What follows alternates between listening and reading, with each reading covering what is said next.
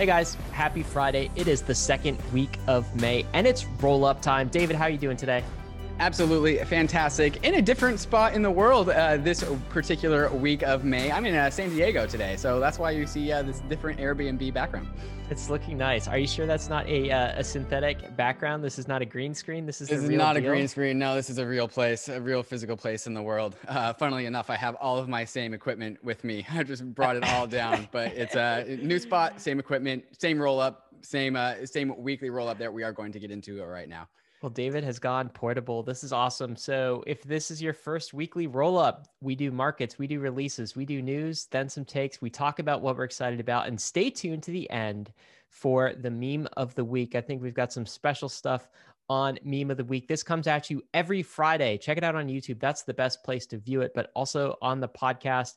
If you are more audio inclined, uh, hopefully this comes at you in the morning for your morning coffee. So enjoy it on your Fridays, the best way to download the week that was in crypto. David, before we get into markets, we got to mention Consensus Invest. The conference is coming up. This is Consensus twenty twenty Coinbase conference. This is the big one, the big conference, mm-hmm. crypto conference to attend. And you know that because it's got some really fantastic people. Uh, it's got Ray Dalio, Brian Brooks from um, the O C C. Uh, mm-hmm. David, who are some of the other people? Lynn Alden, I mm-hmm. think I saw mentioned. Yeah, and I'm I'm actually speaking there twice. Not, oh, there not as go. big as Ray Dalio or, or Lynn Alden, but I have two great. talks that I'm talking about, talking about ultrasound money uh, and the I think the evolution of the investment thesis of Ether over time, starting with the triple point asset and kind of how that's getting, gotten wrapped into ultrasound money, but also the state of DeFi and under under a, a panel of do we really need banks anyways in the current state of the DeFi ecosystem. So it's going to be a lot of really interesting conversations uh, from a lot of very interesting people. So the date on that, guys, is May twenty-third. That's when you want to have your ticket before then, so you can get uh, access to that event. It's going to be a fantastic event. You know, David, in previous years, Consensus really hasn't had that much in terms of DeFi and Ethereum content, but I think that's mm-hmm. totally changing this year. And it's really exciting, along with kind of the, the narrative shift. Mm-hmm. Uh, we're getting a lot more bankless style content in Consensus. So it's really exciting to see as well. Yeah, absolutely. And, and, you know, d- in previous years, uh, DeFi wasn't as big as a thing as it is now. Uh, and so this is actually going to be the first CoinDesk uh, event where DeFi is really kind of a mainstream topic. And so I'm, I'm excited to see the conversations that come out of that, because uh, it's it's always a place where different heads come together and like sync sync with each other, sync, sync each other's heads. And and we get to get perspective from people that, you know, you, you, you wouldn't really typically get that perspective from them in other circumstances.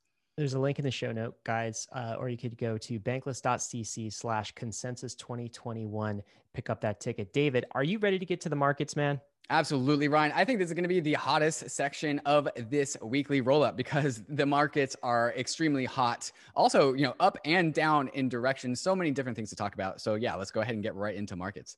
Well, let's start with Bitcoin. I'm going to show you a sad chart, David. This is where the, the Charlie Brown music comes in. Cue that. Uh, forty-eight K right now. So mm-hmm. under fifty K, Bitcoin has uh, kind of dropped uh, quite a bit. Two mm-hmm. billion in liquidations from the recent price drop with Bitcoin below fifty K. Tell us the story here. What's happening? Yeah, I think this price movement really has come on the heels of that Elon Musk Tesla tweet, which we're going to be talking about uh, coming up, but we'll talk a, bit, a little bit about it here. Uh, Tesla announced that they are no longer accepting B T C, uh, and Elon Musk uh, said that it was because of energy concerns and just like um, Popular popular demand to decline to use B T C specifically as a use of energy consumption. Um, there's a lot of speculation as to like what is really going on. Is that really the through line? Is Elon playing like five D chess, or is he just making erratic moves? Either way, it really took a lot of momentum out of Bitcoin sales. And, and we saw a, a, a price as low as forty-seven thousand five hundred dollars is the recent low in, in, in Bitcoin price. Um, And like you said, uh, a bunch of liquidations. People really didn't see this coming. People are really, really bullish Bitcoin, um, but there seems to be some some narrative headwinds that Bitcoin is facing right now that's giving it a little bit of a trouble. it's almost, David, like live by the narrative, also die by the narrative. So when that narrative switches and Elon Musk is, is no longer in the news for purchasing Bitcoin on Tesla's balance sheet, but instead he's saying it's it's wasteful and we're going to move away from, from Bitcoin for as a payment option, and you kind of die by that narrative. And, and the whole crypto market has felt that. We should jump to uh, Ether as well. Um, so what happened with the price of Ethereum this week? Because it was having a absolutely yeah. tremendous bonkers week, bonkers. just a, a bonkers week, all-time highs, and then the the Musk rug pull tweet. Right. Yeah. So uh, I, I asked uh, Sue Zhu in our uh, State of the Nation uh, last week, like, do you think that this Ether price appreciation, both in dollar and Bitcoin terms, is is perhaps one of crypto's largest events ever? Because that's what I think, and he he agreed. Uh, and and so there is a through line here that this Ether run up in this uh, specific week up to uh, the the high that it got to, new all time highs of four thousand three hundred and fifty six dollars is the new Ether all time high. Wow! Uh, perhaps it, one of crypto's most monumental events ever. Uh, I think that's a perspective worth taking. And then, of course, we get the the Elon, uh, the quote unquote, the Elon rug pull. Uh, you know, it was it was too strong of a rug pull to to even even though there's a case to be made that, like, when he said it, that he was looking at other cryptocurrencies, more green crypto cryptocurrencies, all the E T H, E T H bros are like, oh, he's talking about Ethereum, right? He's talking about Ethereum, right? Uh, and while while we did uh, dip off of that four thousand three hundred fifty dollar high, and now we are at the low, low price of three thousand six hundred fifty dollars. So what is that? That's almost a, that is a for seven hundred dollar drop. Wow. Uh, a seven hundred dollar drop in the you price. Remember when Ether. E T H price was seven hundred dollars? Yeah, it's astounding that ago. we can even just like dip a seven hundred dollars, and like it still feels very, very high just because of how fast Ether has run. Uh, and and so the, also the E T H B T C ratio is actually doing a pretty good job, like keeping its head above water. Um, and perhaps that's because of the narrative of the green energy uh, energy debate versus proof of stake and, and proof of work, that people are starting to to you know weight that into the the market. Yeah, let's talk about that ratio in, in just a second. I, I I do think that the Elon Musk tweet is very bullish Ether. Uh, in the long run, at least. It'll take a, the market a while to sort this out. And of course, Ethereum hasn't fully switched over to proof of stake from proof of work, but we've talked about it, David, so often in these roll-ups, like it's only a matter of time before the proof of waste narrative, whatever you believe about um, Bitcoin's energy consumption, almost doesn't matter. It's the narrative mm-hmm. that matters. And once that narrative breaks into mainstream, the amount of waste, uh, energy consumption that that Bitcoin has, and if it's phrased as as waste versus other cryptocurrency networks like Ethereum, like number two in the market cap, ninety-nine percent less energy consumption, ninety-nine point nine percent less, I think that is going to have a, a heavy weighting in mm-hmm. investors' minds, just that that narrative coming out. Um, and we do need the merge to actually happen, because, you know, it, it, we actually do need Ethereum to be green. Ethereum is, yes. is just under a wasteful paradigm just as much as Bitcoin is. Uh, uh, the only difference is that in our roadmap, we have this green proof of stake future. Well, the only and way that the, that narrative lands is that if it actually becomes true. And so we actually need that event to happen. That's true too. And that event looks like it's going to happen possibly nine months, maybe, maybe mm-hmm. twelve months. The difference with the Bitcoin community is like, no. Uh, yep. Proof of work is nope. great. We're yep. for, we're doing this forever. So right. that's different. The other thing about th this bullish move all the, all the way up to all-time highs of um, four thousand three hundred fifty-six is it seems to be institutions maybe mm-hmm. driving this rally a bit more. That's, that's certainly what the Three Arrows folks said. We've seen lots mm-hmm. of chatter about that uh, in crypto Twitter as well. So we'll have to see to the extent that that, uh, that Uh, comes true. David, let's talk about the E T H Bitcoin ratio, because you alluded to that. And right. man, it's just going up and up and up. up What's happening not, here? Does not stop going up. Yeah, hit a high of zero point zero eight, which again is our levels that we have not seen since, you know, I think in the like the very late stages of the bull market in twenty seventeen. I'm gonna zoom out. Yeah. yeah, there are very, very few time with like total time in which Ether has been higher Uh, in Bitcoin terms than, than Bitcoin. Uh, and so like, again, uncharted waters, uncharted territory. This is why we're calling this like one of crypto's most monumental events ever. Uh, things, it's really hard to gain in Bitcoin terms against Bitcoin is really hard to appreciate versus Bitcoin. And Ether has just rocketed off of this zero point zero three floor all the way to zero point zero eight extremely uh, quickly. Um, we, in the uh, Vitalik podcast, it, this is nothing to do with legitimacy, but we talked about equilibrium flips, and all of a sudden things happen slowly, and then all of a sudden they happen very quickly. I think that that that could really illustrate what's going on here. There seems to be this equilibrium flip going on between uh, Bitcoin and, and Ethereum, where people are starting to integrate perhaps perhaps a smart contracting layer is where it's at. Perhaps proof of stake is the future of crypto. Uh, people talking about the flippening too, once again, mm-hmm. r- rather mm-hmm. not, and not just like E T H bulls who were talking about the flippening inevitability in twenty nineteen right. and twenty twenty. Right. And everyone was like, yeah, sure, whatever, guys. Yeah. Now people like Three Arrows Capital, right. uh, you know, people. Suzu, both, and, and Kyle Davies from Three Arrows mm-hmm. Capital were like, yeah, the flippening's inevitable. And when? Mm-hmm. This cycle. That means right. Ether flippens Bitcoin this cycle. So this ratio is something we're going to come back to. Uh, ratio gang website, forty-six percent. Of the way to a market cap flippening. Of course, Ethereum, Ether has flipped Bitcoin in all sorts of other metrics, but the official flippening, I think, is mm-hmm. the market cap flippening. And uh, there's forty-six percent of the way there. I think that's going to be pretty monumental if that happens mm-hmm. this cycle in crypto. It'll be the first time Bitcoin was ever surpassed by another crypto asset. Um, what do you think, David? If that happens, you think it'll be short-lived?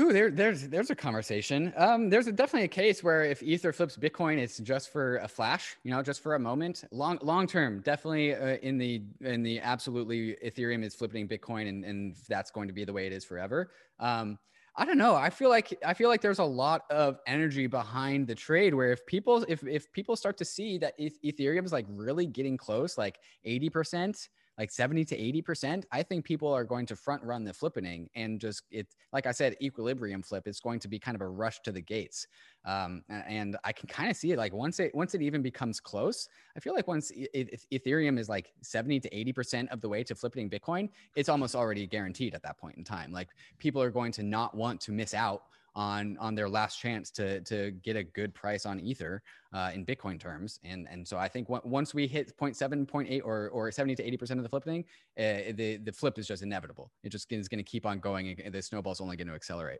We are definitely getting closer. Okay, let's talk about uh, DeFi. So some of the mm-hmm. metrics, of course, assets under management, we're hovering at about eighty billion at this point in time. Numbers continuing to go up. Um, you know, down a little bit, I think, on the week. Any thoughts here? Yeah, new highs of eighty-five billion dollars total locked in DeFi. I remember when we crossed one billion dollars and everyone was just super excited. It, it was oh blowing God, up Twitter. That? It was made news.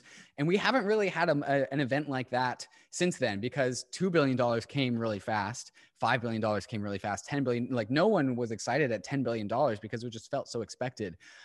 I go, are we even like excited about a hundred billion dollars? Like I'm, I'm, I'm, scared, I'm ready to see if uh, crypto Twitter and DeFi Twitter really blows up about like when we cross the hundred billion dollar mark. Is it really going to be that uh, monumental? Because there's at some point it's just kind of expected.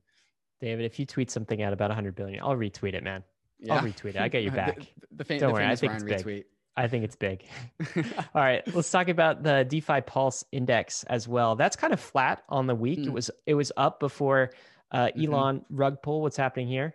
Yeah, we got a new high just over six hundred fifty dollars. I think it was about a high of six hundred fifty-five dollars. Now we are down to the price of five hundred forty-three dollars. So a big decline off of that peak. Uh, DeFi tokens, DeFi assets really had a very strong showing yesterday and, and the day before. Um, you know, Tuesday and Wednesday of this week, DeFi tokens were actually appreciating versus Ether, and, and D P I versus Ether, which is where we're going next, found perhaps a floor. Uh, I'm, am I calling a floor here? I'm, I'm, Are I'm you? going to, I, I, I tweeted out, I'm calling the E T H D P I floor. And then I followed right up with that saying, there's a very good chance I don't know how to call a floor. So take that with a grain of salt. What, what, but, what floor did you call? Uh, point, uh, point one three, uh, point one three, uh, E T H per D P I. Okay. Um, and, and we are now at, at point one five.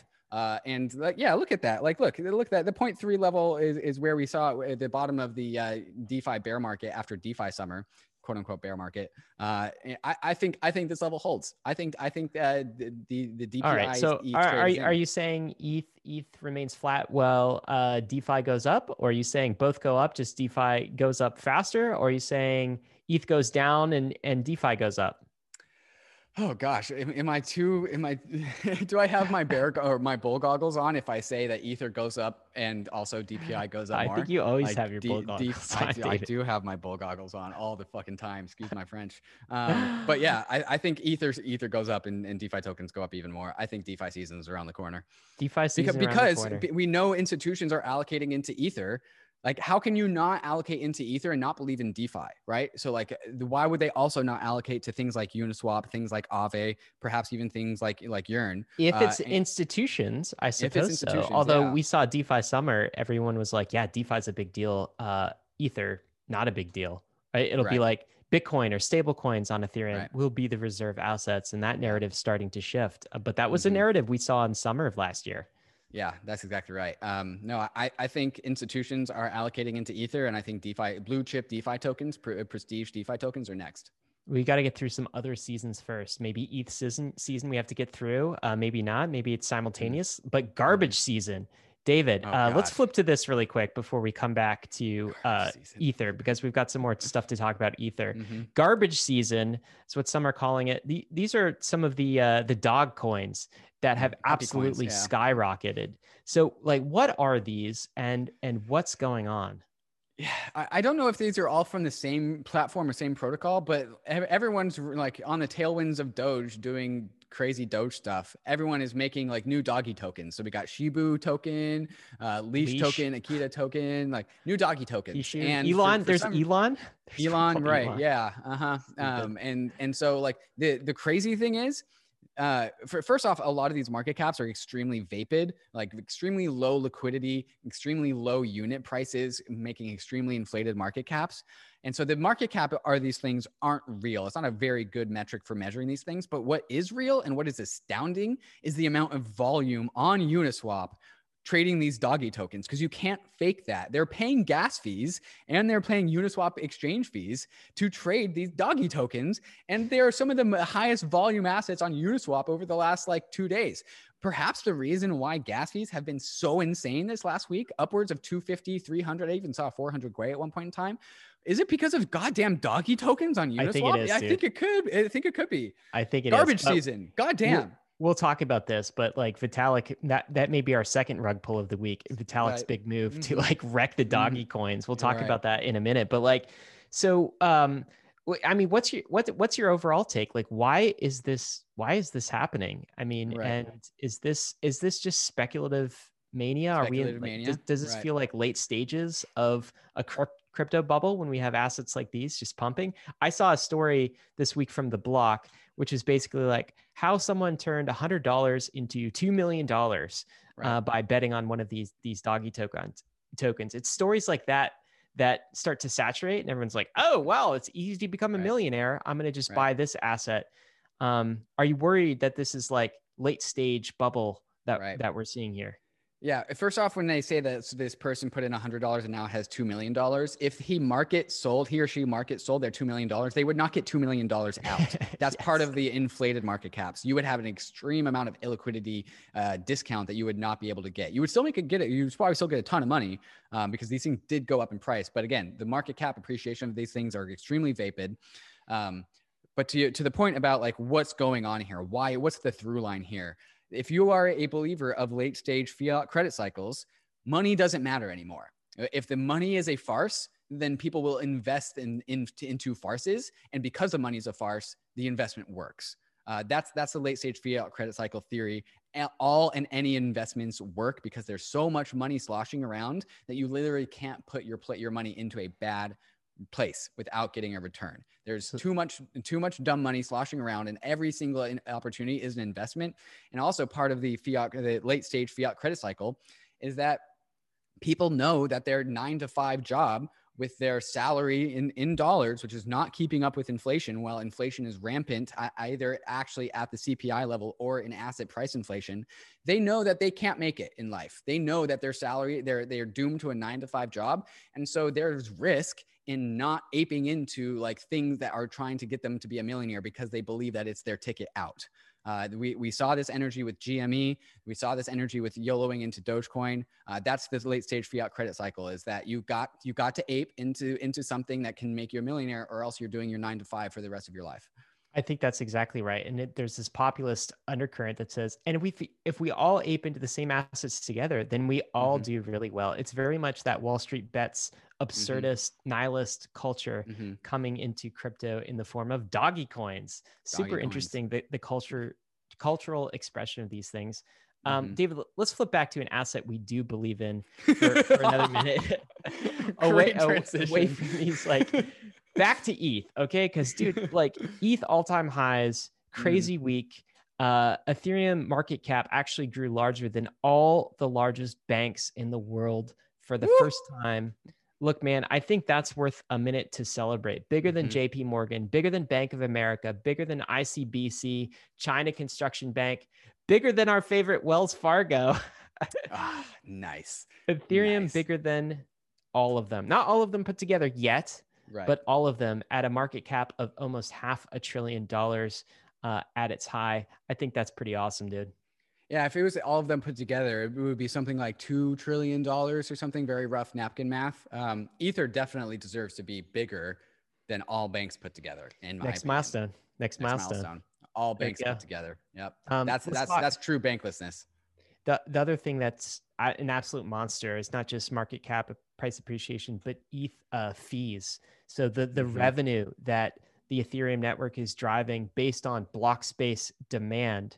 So Uh, fees, fees have like two sides to it. On the one hand, it, it becomes more expensive to put transactions through. And um, mm-hmm. I think as users of Ethereum, we've all felt that, uh, yep. especially this last week, trying to get some transactions through at cost rather than a transaction that might cost ten dollars costs like thirty dollars. Right. A, um, a Uniswap trade costs upwards of two hundred dollars last week. This yeah, week, that's yeah. that's crazy. And that right. that is why we need layer two. Um, the flip side of that, it, it just means there's a tremendous amount of block space demand.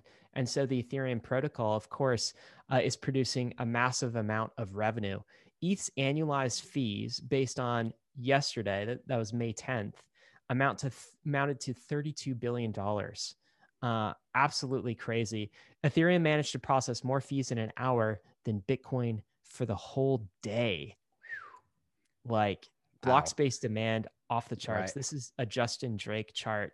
Up only. This is charting Ethereum daily transaction fees from twenty sixteen all the way up to twenty twenty-one now. It's a logarithmic chart and it's up and to the right. Oh my God. It's, I just, dude, I just noticed it's a logarithmic chart. Yeah. Up only, of course, Justin Drake, of course, mm-hmm. it would be logarithmic. Um, just monster fees here. I, I want to maybe end with this. This is another Uh, valuing E T H model that uh, that our friend Justin Drake put together, and I think he put this together, David, because he's doing like the the world podcast tour now. Mm-hmm. Um, mm-hmm. So I think you'll hear a lot of Justin Drake on other podcasts, maybe mm-hmm. more mainstream finance. Graduated podcasts. Out of Bankless. I started here though. Yeah. um, so uh, yeah, but this is another, I think, a model that he put together on the value of Ethereum. And we'll, we'll include this in the show notes. People can uh, click through this. But what's crazy, I think, is, is some of these assumptions. Um, there are really two basic assumptions you can make when you model out something like uh, Ether.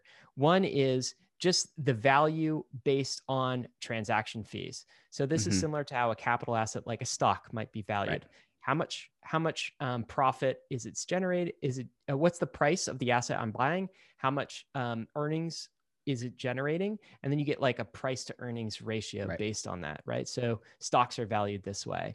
Um, the, the second lever that Ether has as an asset is a monetary premium, which is just mm-hmm. some degree to which the asset should be uh, valued ab- above and beyond that because it's used as a money, store right. value, right. medium exchange unit of account. Justin, to put this into uh, into triple point asset terms, we're talking about the P to E ratio is specifically just the capital asset side of the triple point asset equation. Yes. The monetary premium, I would say, is what happens when you integrate the other two parts of the triple point asset: the demand, the the uh, the lockup demand for Ether and DeFi, and also the consumable demand for Ether as transaction fees. I would I would say, like as a rule of thumb.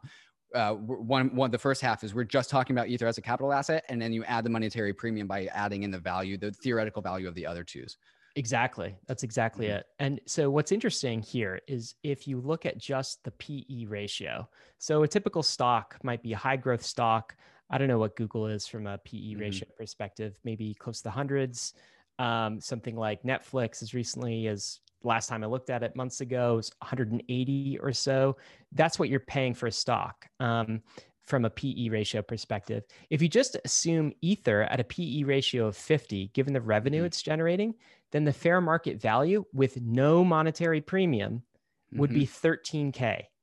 This mm-hmm. is just based on a super conservative, like low growth, blue chip um, price to earnings ratio of fifty. The right. fair market a tr- a value- A tried and true valuation metric, by the way.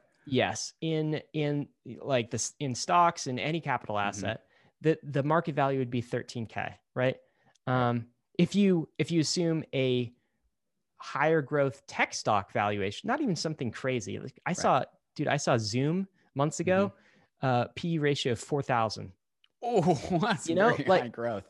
Okay, so ever since we started ratio, Bankless, Zoom has not gotten any better. Right, a, a P E ratio of one hundred.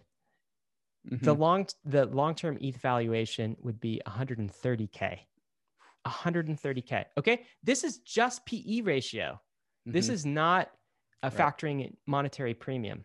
So if you factor in monetary premium to a, a like what Justin calls the best guess scenario of a P E ratio of fifty and a monetary premium factor of four, then the fair market value of E T H would be fifty-one K, right? Anyway, he's got a range here that ranges from like a conservative dial to a heavily mm-hmm. optimistic dial. And I think it's super useful for, uh, you know, financial investors to actually see the two levers that, as right. you said, that, that Ether has as an asset, both the capital asset quality and both, and also its monetary premium quality, because you have to factor both of those things in. And uh, my God, it looks like Ether, even at four K, even at all time highs, right. Is, is is still stupid, underpriced. Stupid underpriced. Yeah. And just to, to ground the listener, the Google P E ratio currently in twenty twenty-one is fifty-seven, or excuse me, that's the Amazon um, uh, P E ratio. Google P E ratio twenty twenty-one is twenty-five. And we know that uh, everyone knows that DeFi innovates at an extremely fast pace because it's asynchronous innovation going in all different directions at all times, right? And so like there's no comparing Ethereum progress, rate of progress and rate of innovation to a centralized company. It's like this emergent structure, permissionless building. Anyone can build a money Lego. The more Legos, money Legos that come, the more room for more money Legos that are, that, that there are. And so I would personally, the, the, if you agree with that narrative, you would think that Ethereum's P E ratio should factor in lots of growth because Ethereum grows really, really fast. So I'm personally in the camp of like uh, one hundred-ish uh, P E ratio as pretty fair. The other thing, again, like bear market, bear market or bull market goggles are on today. The other thing to, to think about is that uh, the, the whole triple point asset, the, the title of that piece I titled Ether, a new model for money. As a monetary premium, Justin Drake did a very simple like four X, like whatever, like random number, like call it, call it four X. If that is, if that is a, if there's precedent for that, that's great. What there's not precedent for is a triple point asset with monetary premiums coming from every single asset class. In theory, if you believe in the triple point asset theory, Ether as a monetary premium should have the best monetary premium multiplier of any asset in history. That's what the triple point asset thesis is. So not only should we be bullish on the P E number and kind of weight it high, we should also weight high, very highly the moneyness of Ether and the monetary premium. And so like, what happens when you have a, a, a P E ratio of one hundred, but you also have like a, a, a strong monetary premium uh, multiplier? That's when you get like literally a two point one million dollars Ether valuation. It seems absolutely ridiculous. It makes no sense. I don't think Ether's going there at all until like something weird happens to the dollar, but it's a, it's a good thought process to have about like, well, Ethereum grows really, really quickly, therefore high P E ratio. Ethereum's moneyness is really, really strong, therefore strong money, monetary multiplier. Uncharted waters, new paradigm, crypto renaissance. Got to remind you guys, of course, this is not financial advice. Just As, theory. Please. Your boy was your a psych major. That's right. A lot of this is psychology, David. So this is all relevant as well. Guys, we are going to take a minute to thank the sponsors that made this episode possible, and we'll be back with releases. Bankless is proud to be supported by Uniswap. Uniswap is a new paradigm in asset exchange infrastructure. Instead of a cumbersome order book system where trades are matched with other humans, Uniswap is an autonomous piece of software on Ethereum, which is what Ryan and I call a money robot. No human counterparties or centralized intermediaries, just autonomous code on Ethereum. Input the token you want to sell and receive the token you want to buy. Something brand new in the Uniswap ecosystem is the Uniswap Grants program is now accepting applications for grants. We have been saying this for a while and we'll say it again. DAOs have money and they are in need of labor. If you think that you have something to contribute to the Uniswap DAO, apply for a grant to Uniswap. Just look at the size of the Uniswap treasury. It's almost three billion dollars. This mountain of capital is looking for labor. Do you have something of value to contribute to the Uniswap DAO? No matter how big or small your idea is, you can apply for a Unigrant at unigrants dot org and help steer Uniswap in the direction that you think it should go. That's exactly what we did to get Uniswap to be a sponsor for Bankless, and you can do the same for your project. Thank you, Uniswap, for sponsoring Bankless. Aave is a borrowing and lending protocol on Ethereum, and just recently released Aave version two, which has a ton of cool new features that makes using Aave even more powerful. With Aave, you can leverage the full power of DeFi, money Legos, yield, and composability all in one application. On Aave, there are a ton of assets that you can deposit in order to gain yield, and all of those same assets can also be borrowed from the protocol if you have deposited collateral. Here you can see me getting a two hundred U S D C loan against my portfolio of a number of different DeFi tokens and E T H. I'll choose a variable interest rate because it's a lower rate than the stable interest rate option, but I could choose the stable interest rate option if I wanted to lock that interest rate in permanently. One of Aave's V two features is the ability to swap collateral without having to withdraw your assets, trade them on Uniswap, and then deposit them back into Aave. Aave does all of this for you all in one seamless transaction, so you don't have to repay loans in order to change the collateral you have backing them. Check out the power of Aave at aave dot com. That's A A V E dot com. All right, guys, we are back with releases. David, DFINITY, the decentralized internet computer, has finally launched. What does this mean? Yeah, this is a very, very hyped, very old old project, twenty eighteen, twenty seventeen, eighteen project, uh, finally coming uh, into mainnet. Lots of Earlier. hype back then, lots of hype, uh, lots of hype now. Uh, I'm not I'm not too well informed about the technical merits of DFINITY, but the people that I pay attention to as kind of like my litmus test for what's real and what's fake uh, say that the actual, the, the technical merits of DFINITY are interesting and uh, worth paying attention to. Um, there is uh, the classic scale via centralization uh, argument of DFINITY. The way that they get scale is by having supercomputers. I think that there's a decentralization roadmap over time. Um, so right now, this is definitely, I would bucket this in the Ethereum killer camp. Um, and they also are having this very, very marketed launch. Uh, and so again, not necessarily what we would call aligned with the Bankless ethos, but it is v- very big news. Uh, and so congratulations to the DFINITY team for getting your project out the door. Yeah. So this is, this is a project that's been talked about so long, and it's really mm-hmm. been built like almost in like a closed way. So even yeah. the code is not completely open source, but talked about in twenty sixteen. And I remember being part oh, of the wow. DFINITY community early on. And there was actually a, an airdrop that they talked about in twenty eighteen. And uh, being in the U S, I couldn't actually participate in the airdrop. You had to be, you you couldn't be a U S citizen. So I actually uh, got my cousin in Canada. I was like, hey, hey, cousin, check out this airdrop. And he was like, what is this? What am I doing? Anyway, signed up for it in twenty eighteen. He finally got his tokens now. Wow. Uh, his I C P tokens. Valuation when this thing launched was one hundred seventy billion, something like that. That's a large so number. He was instantly pretty pretty excited about that when he realized right. they they finally like unlocked. Mm-hmm. What's interesting about this, David, is I do think that they are trying to compete for a different narrative, which is mm-hmm. like they want to be the um, storage and A W S, the decentralized A W S. So not mm-hmm. like monetary settlement layer, but like take for take for example this. Um, uh, the Uniswap front end, right? Mm, that needs mm-hmm. to be hosted somewhere. That could be hosted, you know, on, on um, Filecoin, I P F S. That could also be hosted on DFINITY, right? So kind of a different use case. Decentralized right. social networks is something mm-hmm. that they've also talked about. I do think they're less coming for uh, Ethereum as a killer and more coming for like a decentralized A W S. Now, whether they can pull it off or not, it does seem very centralized. Like right. in order to be uh, to run machines in this ecosystem, you're kind of running that in a, in a data center, if you will. Right. So it's all right. built on top of that.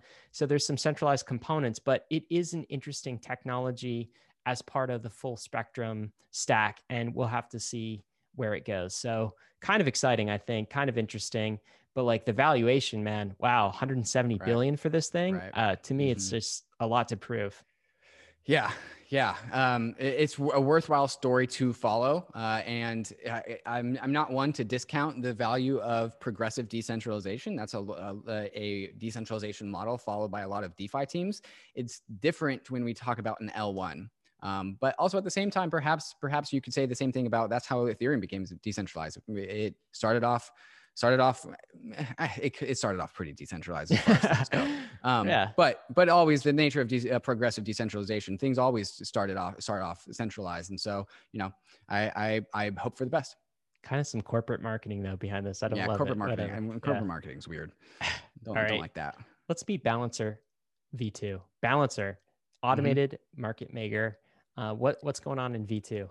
Yeah, this is actually a pretty big update from, from what I understand. And uh, the cool thing about Balancer V two is the absolutely massive amount of gas efficiency, gas savings that you use now when you use V two. Uh, also, there's a new front end, which in my opinion was much needed. Uh, and the, the really the, the oh, big takeaway is that instead of many, many, many different Balancer pools for all of like the, the canonical, like, you know, typical assets, there's actually just one Balancer contract now. It's actually one pool. Uh, and what it really does is it separates pool like assets from A M M logic. And so that has like, um, I'm, I'm not too savvy on the technical details, but the, uh, you can use the Balancer A M M and the, the assets that you are trading against all live inside of one contract, and the A M M and the assets are actually separated. Uh, and so they get a lot of gas efficiency there. I would also imagine that they get a lot of liquidity there because they are able to pool all assets together uh, and they don't have to route around different contracts, you know, for every single Balancer pool. Um, there's also some other improvements. We did the, um, we did the uh, Stani plus Fernando uh, fireside chat moderated by Dan Ellis Uh, a while ago, where asset, idle assets deposited into Balancer get yield in Aave. This is a really very strong technical cool. implementation that is really just all about what DeFi is, which is capital efficiency, capital efficiency, capital efficiency. Uh, and so really a monumental upgrade to Balancer. Congratulations, Fernando. Congratulations to the Balancer team and all BAL holders as well.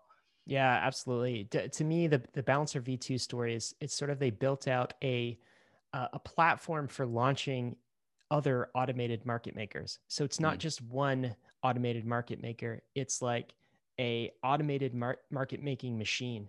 So mm -hmm. it can partner with Aave, it can partner with uh, Gnosis protocol. And uh, it, it's super cool to have that design space out there.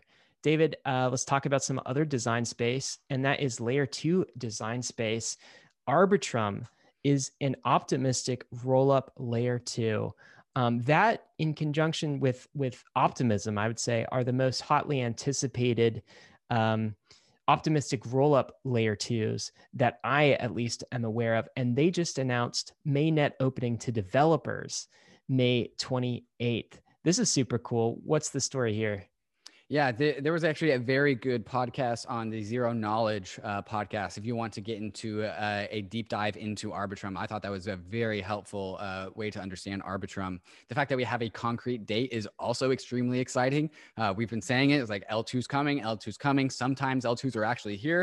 Uh, dYdX is on an L two, but it's really Optimism uh, and an Arbitrum that are really going to be where like, oh yeah, L twos are canonically here. Go use them now. Um, they say it's open to developers on, on the twenty-eighth, but in the, in the podcast, they said that uh, it's really open to everyone, but it's really the developers who have the know-how to actually use that first, right? Like there's no front end built out, no, nothing.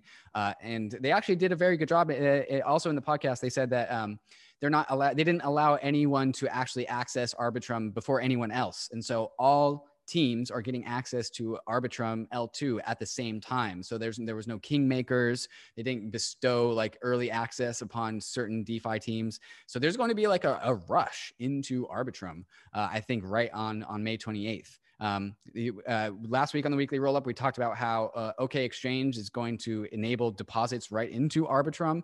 And so I think they've done a very good job like getting business development work out the, out the gate as well, even before launch. Uh, and the other, the other take to have is that if, the, if Arbitrum is here on May twenty-eighth, Optimism can't be far along. Uh, Optimism, early June, question mark? Question mark. Yeah, hopefully. And, and the cool thing about both Arbitrum and Optimism is, of course, it is an entire E V M. Mm-hmm. Uh, that's Ethereum virtual machine inside of a rollup. And we've seen what an E V M in another layer one can do. An example of that is Binance Smart Chain. Absolutely blew up in terms of mm-hmm. usage. Uh, and that's what these rollups are, which is why this technology is so hotly anticipated on the DeFi side. So man, I'm, I'm super excited about it. They did say a word of caution at the end of this post. So we should, we should let listeners know about this. We're doing our absolute best to get Arbitrum out, but the dates in this post ah. are based on the best information currently available. So guys, don't be surprised if dates get pushed out. Um, but the fact that they're throwing something out there, May twenty-eighth, feels promising. We're, we're getting close. Cool. Congratulations to the Arbitrum team. David, well let's talk about uh, mm. this leveraged index. So Index Co-op put this a leveraged index mechanism together, um, together with E T H not too long ago, the F L I, E T H two X F L I. Now they're doing it with Bitcoin. What's the story? Yeah, I put a tweet out uh, right after they announced this saying like, oh, you thought that the Index Co-op, the F L I index token from, from uh, the Index Co-op stops at E T H? No, here's Bitcoin. And also broaden your horizons as to what Index Co-op can do. Um, and so cool. Now we have a, a two X Bitcoin token. Uh, I think per, I think it would make sense for them to have a two X D P I token. Let's just recycle their own products. Yeah. Also, I would love to ape into that right now, uh, personally.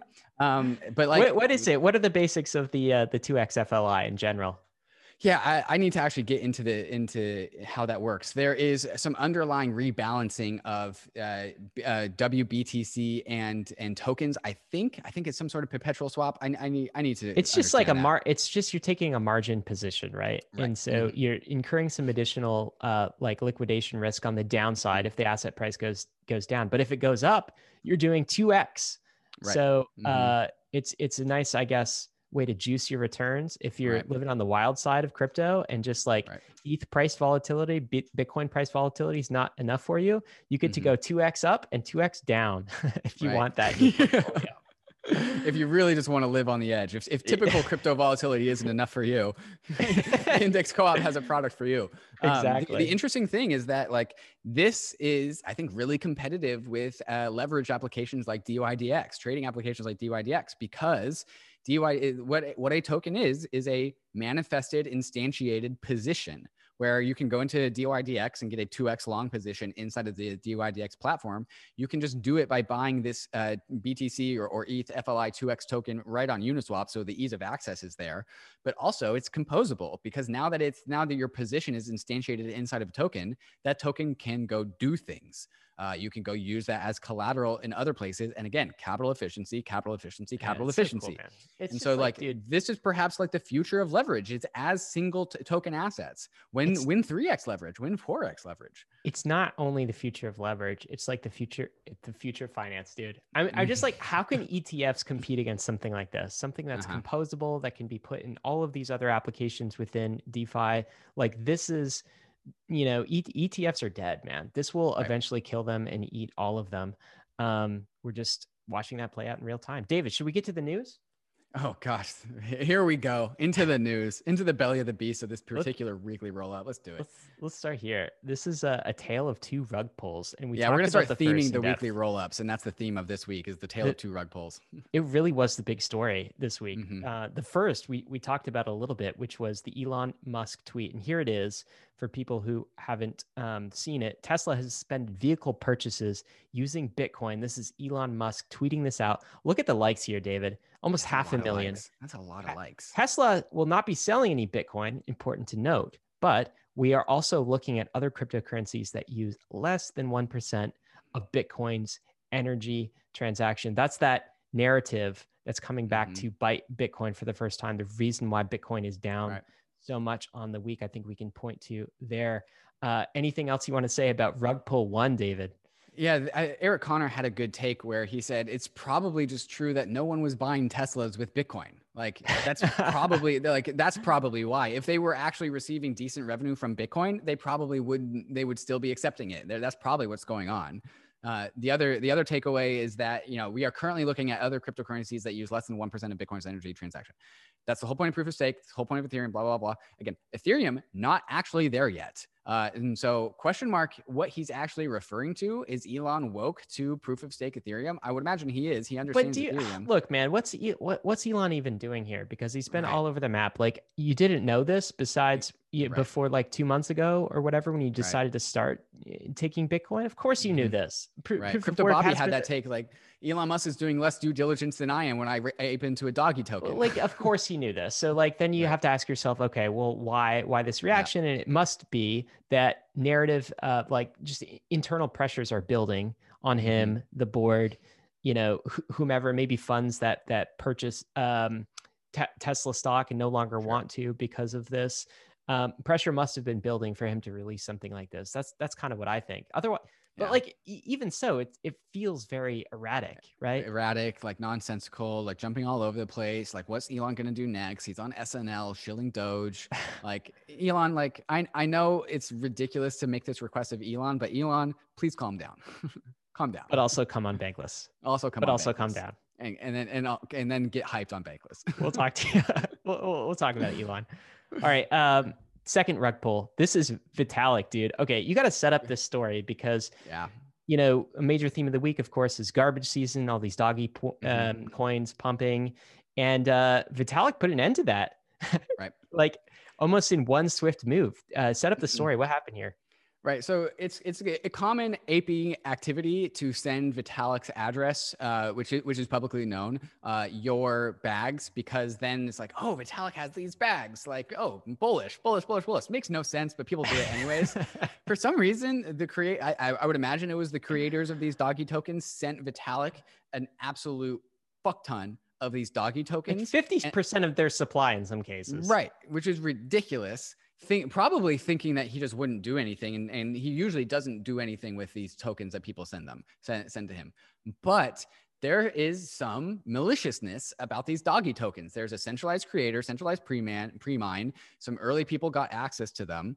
Uh, and, and, and, you know, people are, are calling this like retail speculation, retail mania.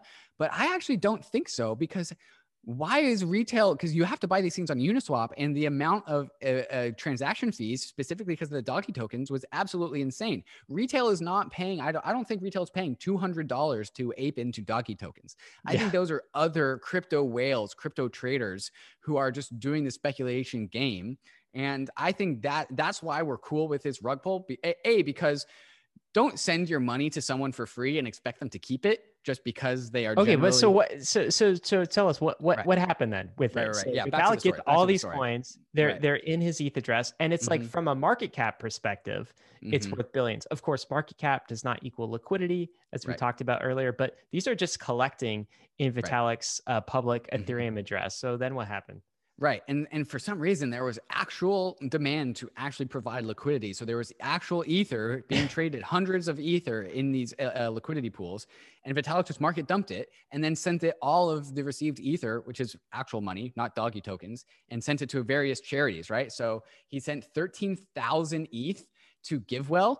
Uh, he gave a thousand E T H amazing. Plus all Elon tokens, Elon, which is a doggy token, to uh, the Methuselah Foundation. I don't know what that is. Uh, One thousand Methuselah. I think that's anti-aging. Yeah. Oh, that makes sense. Vitalik's very into into anti-aging, A I safety, artificial intelligence safety. Like, oh, thank God, doggy tokens protecting us from the robot. um, Five hundred E T H to. Uh, crypto relief, not sure what that is, five hundred E T H to Charter Cities Institute. Um, he also sent um, a bunch to the uh, COVID India Foundation. Um, and so Vitalik just like donated, it, technically at, on a nominal level, he donated like billions of dollars to charity. But again, like one billion dollars isn't coming out of, of this because of the illiquidity of these tokens. It's definitely going to be millions though, right? Definitely millions, absolutely millions. And so- Double digit millions I, maybe.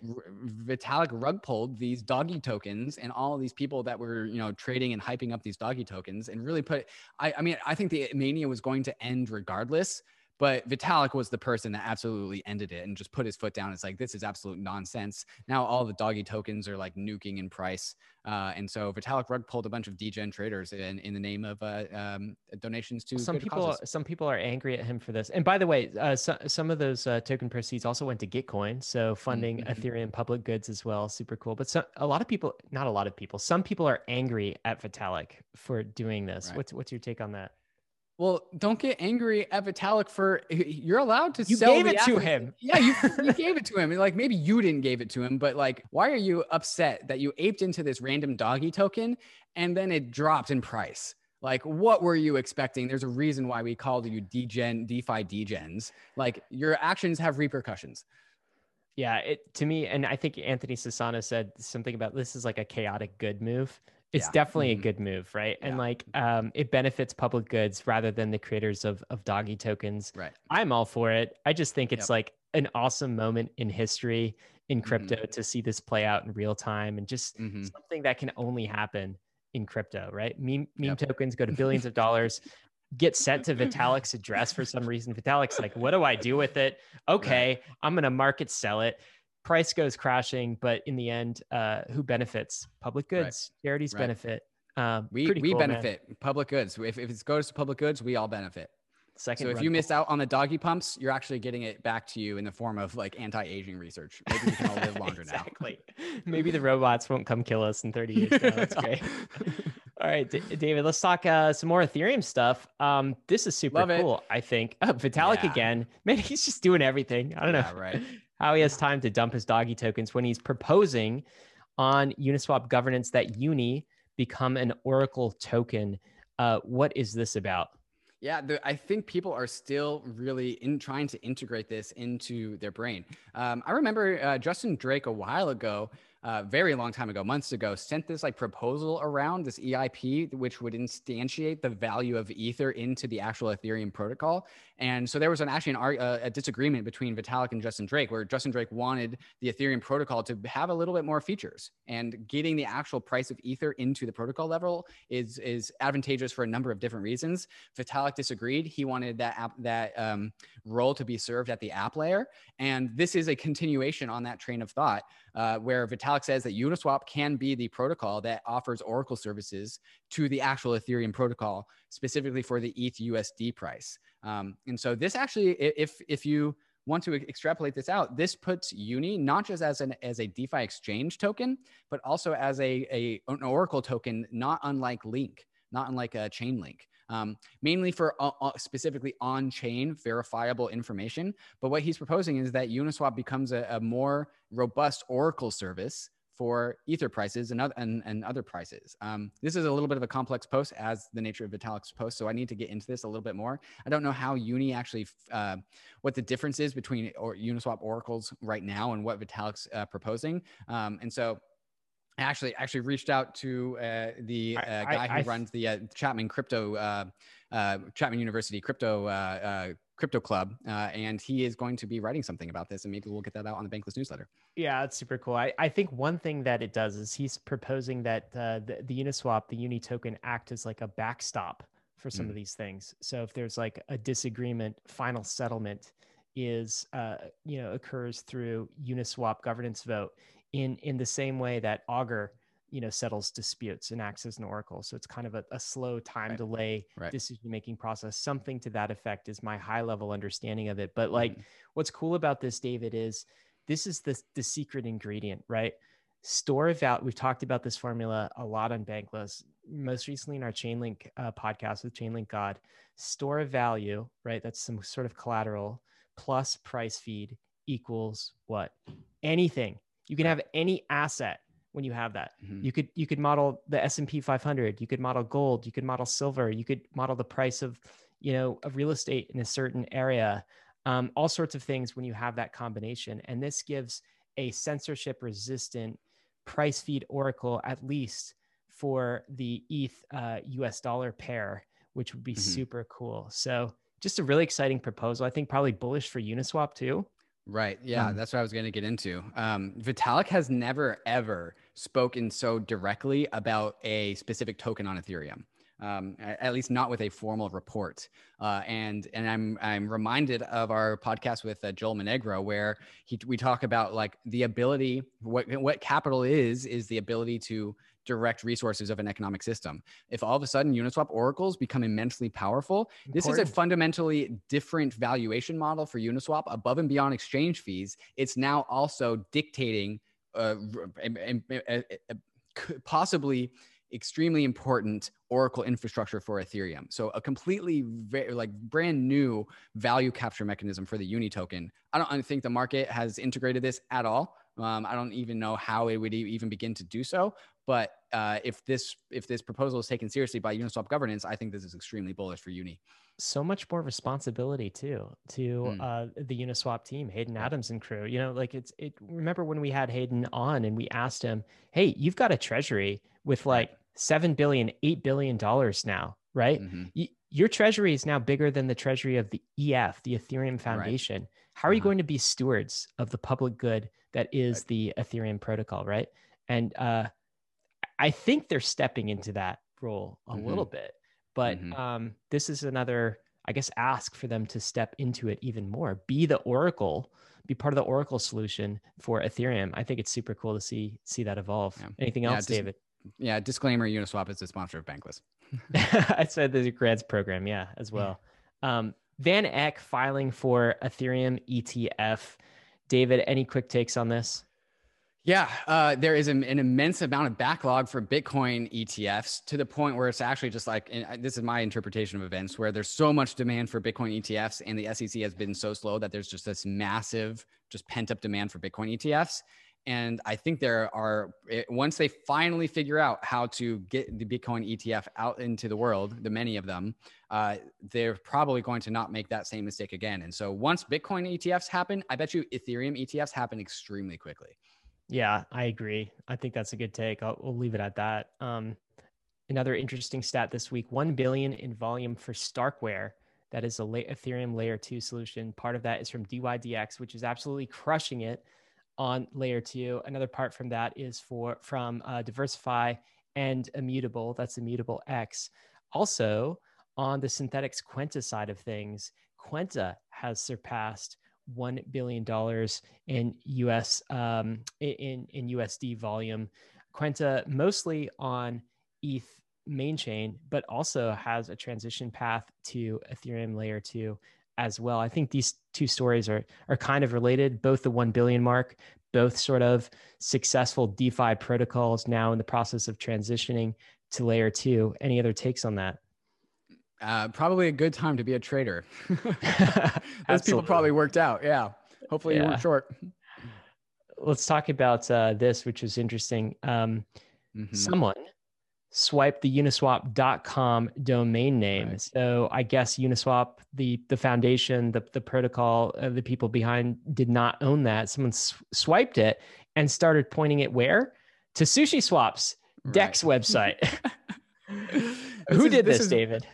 I, I, I don't know. know. I, I would I would imagine that is somebody who is very proximate or very close to SushiSwap and probably has made a lot of money off of SushiSwap or Sushi Token, because who else would be incentivized to purchase Uniswap dot com? I would like to know how much that was purchased for. I bet it's got to be in the millions and millions of dollars. This is one part like kind of just like poking fun, but also one part like kind of malicious. Like this is a little. You think mean. This is a dick move? It's it's a little bit of it's it's a funny it's very funny. I'm I'm having a good time. I'm lolling. It's a little bit of a move. Is does this just continue the the beef between Uniswap versus SushiSwap? Like the beef that started with the vampire attack. You know, right. We got like East Coast, West Coast, Biggie versus Tupac. Is this what's going on here? I think again, I think it's all fun and games between SushiSwap and Uniswap, more or less. But also, at the end of the day, there is real value at stake. There is real market cap. There are investors behind these things. Some rivalry. Well, while there is, it's like fun rivalry, but also this this is like, this is a real move. Like this isn't just like, ha, ha, ha. No, like this is a real, like this is a, Shots this fired, is a punch. Man. This is a shot, shot fired for sure. Yeah. Who knows who did it though? Of course, hard to trace these things. Yeah. Uh, Yearn dropping Woofy. Okay, right. Man, you got to unpack this. I guess the context here is doggy token week, garbage mm-hmm. season, but Yearn is not a garbage DeFi protocol, and Y F I is a legitimate capital asset. Right. What is this story? What's going on? Right. And so part of the, the doggy token mania is they're extremely low uh, unit prices, right? There's so many, there's so many units one out quadri- there. Quadrillion supplies we're talking Quadrillions about. Quadrillions of supplies, right? And so like one doggy token was like zero point zero zero zero one penny. And like, it just really just messes with people's psychology because they think that's really bullish. Like, oh, if it's zero point zero zero zero one penny and it goes to a penny, I'll be a millionaire. It makes uh, no sense, but it taps in. Like we, we see this every single bull cycle. People are trying to learn how to understand fully di- diluted market caps versus market caps versus unit prices. You know, don't buy Bitcoin. It's too expensive at sixty thousand dollars. Makes no sense. Doesn't matter. But what, uh, what Bantech did on the Yearn team is he uh, just made a contract for a one-to-one swap and all it, uh, of uh, Y F I token into Woofy token. You know, Woofy sounds very similar to Yiffy. Uh, and, and all it did is it just redenominated uh, Y F I to how, I, I don't know how, it just moved the decimal place. And so it, it made Y F I, which is a very high value asset at a single unit. It's something like seventy, to, it, it hit a, a peak of ninety thousand dollars right after doing this. And the reason why it hit a peak is people were buying into this narrative that like, oh, it worked. People are going to people are going to buy Woofy token because of the low unit price. And because it's a one-to-one swap, there's going to be a lot of buying demand for Y F I. Completely unrelated to fundamentals of Yearn or like revenue from, from the Yearn protocol. This is just trader psychology. This is just being a part of garbage season. Uh, and it absolutely worked. All all Bantech had to do to get a thirty percent increase in the in the price of Y F I was create a contract that redenominated it. Uh, and it, and Y F I was the absolute outperformer of DeFi tokens this week. It goes from like, breaks through its previous all-time highs of like fifty-five thousand dollars, hits sixty thousand dollars and goes all the way to almost ninety thousand dollars. And I think it's back down to somewhere around like in the low seventy thousand dollars. So still much higher than it previously was. And again, all you had to do was redenominate your your uh, token to have a different decimal place. Dude, uh, sad that this worked at some level, yeah, right? Like these Woofy tokens were like not nine cents, but but also, and so like I guess the the first level of analysis in something like this is, well, this is Y F I using a cheap gimmick to people to to get people to buy their token, right? And right. like that's first order analysis, but also second order analysis is um, Y F I is a legitimate DeFi uh, asset. Right. It's right. it's producing cash flows. It's arguably been undervalued for the last several months, like fantastic team around this thing. And rather than buying useless doggy coins that are just going to pump and dump and get rug pulled, uh, why not buy Woofy? Because that is mm-hmm. an actual capital asset. So maybe Y F I is, is saving people from themselves. Right. I don't know. Question mark. Right. Any thoughts right. on those takes? Yeah, you can see you can see in the article at the time of writing, Woofy last changed hands for nine cents, implying a roughly three percent premium over Y F I. Right, because the buying pressure, buying demand goes into Woofy, and then people can arb that trade by putting Y F I into the Woofy contract, and then and then arbing that. Kind of, kind of, kind of funny, kind of genius. Um, and, and again, like if you want to be a protocol maximalist, Bantech and the other Yearn developers, their one job is to make Y F I number go up. So like if they can find different ways to do that, then like that's all legitimate at the end of the day. You know what my takeaway is, is Ryan? What's that, David? We should submit an E I P to uh, move the decimal place for Ether. There you go. That's all we need. Let's do an Ether stock split. Look, you know, uh, actually some protocols have done that. Like Dot did that. You know, Polkadot did that. Um, oh, really? You know, yeah. I think um, I think Ethereum doesn't need that at this point, David. Right. You know, yeah, no, that would, that would be a little bit uh, perhaps illegitimate. But maybe, maybe you could uh, submit the E I P and see where it goes. Um, let's talk N F T stuff. So the one N F T headline is CryptoPunks sell for seventeen million dollars, where not on a N F T marketplace, but at Christie's auction, major right. mainstream auction house selling CryptoPunk N F Ts. Dude, CryptoPunks, it, this is really the Rolex. David, Andrew Steinwald said this when, when he came on the podcast, that N F Ts are really not about wealth. They're really about status. And I'm seeing the elevation of, of CryptoPunks in like digital culture status, right? Like mm. what's flashy? Well, you, you show off your awesome CryptoPunk because it's worth like a hundred thousand yeah, on your Twitter avatar, Discord avatar, or something. Are yeah. you seeing mm-hmm. this? Like in, in these yeah. cultures, it's, it's definitely a status symbol at this point. Right. And I just can't get myself to buy a CryptoPunk. So like, it's like, because I, I, I want to play in the status game, but like they're so that, high like, priced. Okay. They're but so like, high priced. So you would do it. Like, so I've never been the type for, to for like, the right price. Sure. Yeah. Mm-hmm. I've never been the type to like want a, a Rolex or something like that. Right, so yeah. like, I, mm-hmm. I care less, but, but I, I do agree. There's something appealing about maybe, um, right. Maybe this a bit more the, for the me. CryptoPunk avatar. Right. Yeah. There, there's yeah. a, there's a big conversation. I wouldn't say no to it. it. So, so let's actually go into this, right? Like Air Connor has his CryptoPunk, D C has his CryptoPunk avatar. It's it's a nice thing to have on on crypto Twitter, where like we're all we're all in the virtual world, right? We're all living in what we, Andrew uh, calls the metaverse, right? So having a having a CryptoPunk avatar is like a status symbol. The thing is, Lambo. yeah, it's your it's your it's your Lambo. The thing is, like you don't need to own the CryptoPunk to make it your avatar. And so, oh, th there are you going to go steal Eric Connor's uh, N F T? Well, no, not necessarily. So here's the experiment I want to run. I want to, and, and so listeners to Bankless can, can know that that uh, perhaps I'm I'm rug, rug pulling a, a CryptoPunk uh, uh, sanctity. But like what I want to do is I want to screenshot a CryptoPunk, but I also want to Photoshop edit it, and I want to make it not actually a CryptoPunk and do something different with it. Like maybe I'll make a fake CryptoPunk, a, a fraudulent CryptoPunk. Then I'll make that as my avatar. Will anyone notice or care? And I, I'll be in the CryptoPunk Cool Kids Club with my CryptoPunk Well, avatar. Now they will, because you just said it on Rollup, Steve. And everybody it's more of a thought. It's more of a thought experiment, Ryan. Why don't you do this? Why Why don't you create a whole like fake CryptoPunks, like replica of all of them, and sell them at a discount and become a millionaire, David? Multi-millionaire. Well, no, because you can't do that, because they're, they, those are actually, that is truly fraudulent. If you're trying to make on-chain CryptoPunks, like, well, you can't make fake ones.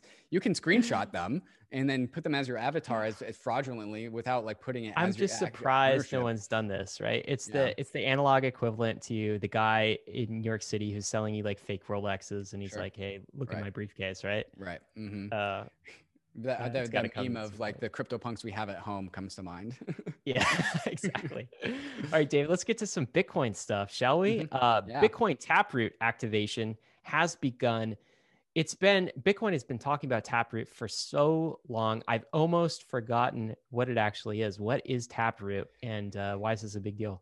Yeah, Taproot is a soft fork activation, so much like SegWit for those that were around in twenty seventeen, twenty eighteen when uh, SegWit got activated. Uh, and so the, it, it basically allows for more expressive Bitcoin transactions. And so Bitcoin is actually gaining a little bit of expressivity with uh, this Taproot activation. I'm, I'm not familiar with some of the technical details as to how this happens. They talk about how there needs to be ninety percent of miner signaling to have consensus for Taproot to activate. I don't know why ninety percent. Uh, I always thought that softforks were always a, an opt-in system. And so if like five percent of Bitcoin miners are processing SegWit or, or SegWit or Taproot blocks, then in theory, like uh, Taproot is five percent accepted by Bitcoin. And when, if you make a, a Taproot uh, transaction, you'll have to wait for that five percent of Bitcoin miners to mine your, your uh, Taproot uh, uh, transaction in order to, to get that integrated. But really you just need any amount of, of Bitcoin miners to actually get, you know, get your, your specific types of transactions into the Bitcoin blockchain. I don't know why that we need ninety percent activation, but that's what we're going for. And so what's currently happening is Bitcoin miners are signaling that they will include SegWit transactions right now, or, or uh, Taproot transactions right now. And generally Taproot uh, is a very just like, there's, there's consensus in the social layer for Bitcoin. Bitcoiners that everyone wants Taproot. Like it's not a hard fork, it's a soft fork, it's opt-in. It's so, very much in line with Bitcoin uh, What do they consensus. Get for this, David? So a little bit more expressivity, right? This is yeah. not like privacy features. Contracts. Yeah. Mm-hmm. Not, like not smart, more, smart contracts. How much more expressivity are they getting? What new things do you think mm-hmm. um, could be built on Bitcoin with tap in a Taproot world?